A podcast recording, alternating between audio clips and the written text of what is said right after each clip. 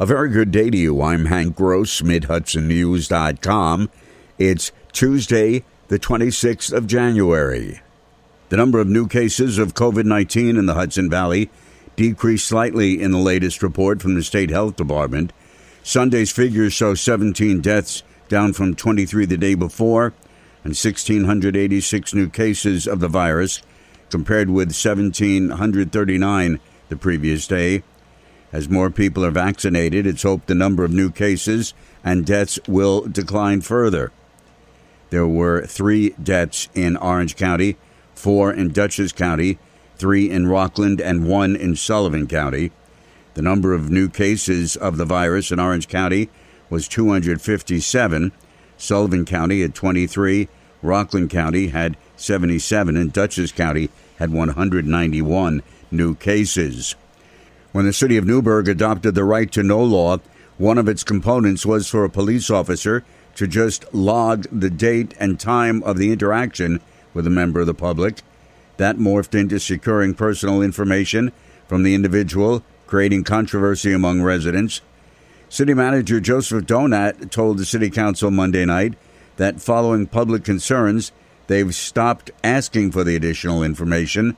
But Councilman Omari Shakur who's been at odds with the police, was highly critical of Chief Arnold Amthor. Going forward, we need to see about a new police chief because right now he has destroyed it. I'm telling you right now, listen to our community. If more people were able to speak tonight, they would tell you this man has destroyed a relationship with this community. Mayor Torrance Harvey sought to tone down the rhetoric. We can disagree with each other and, and, and use it in, in, in the discourse that we choose in a respectable manner Councilwoman Patty Sophocles, who has known Amthor for years, said he has nothing but good intentions. In a step at bringing manufacturing jobs back to the United States, President Biden Monday signed a Buy America executive order requiring that the government purchase items manufactured in this country. That would include component parts. Harold King, president of the Council of Industry of Southeastern New York, headquartered in the town of Newburgh, said that's a good start. Many of these components are not made in the United States, and we need to, uh, you know, figure out a way to make that happen. And hopefully, you know, this order provides some incentive uh, for you know greater investment in some of these these items in the supply chain. Um, but it's a great step in the right direction, and I think it's uh, it's, it's long overdue. I think from a national security standpoint, it's important. From an economic standpoint, it's important. The president said he also wants to convert the entire government fleet to electric vehicles. A consultant study says the best location to build a freestanding Orange County Medical Examiner's facility is on the grounds of the County Emergency Services Center in Goshen. The medical examiner's office has been conducting its autopsies in mobile trailers behind the 911 center.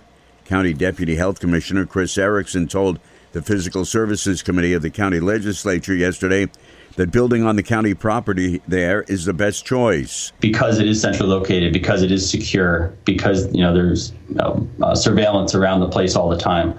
So those are all really good things that are important. I said ease of access right off of 17, fairly close to 84, close to a major hospital. The county has hired a company to design the facility, and Erickson said construction could begin in a year from now.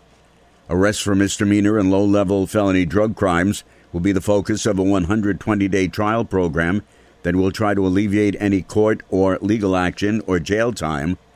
Orange County District Attorney David Hoovler announced the creation of the diversionary program Monday, which will be used in the cities of Middletown and Port Jervis, the village of Maybrook, and in the towns of Crawford, Highlands, and Mount Hope. We decided with the police chiefs that we needed to come forward and we needed to take action. We needed a public health centered approach, and this is what we came up with.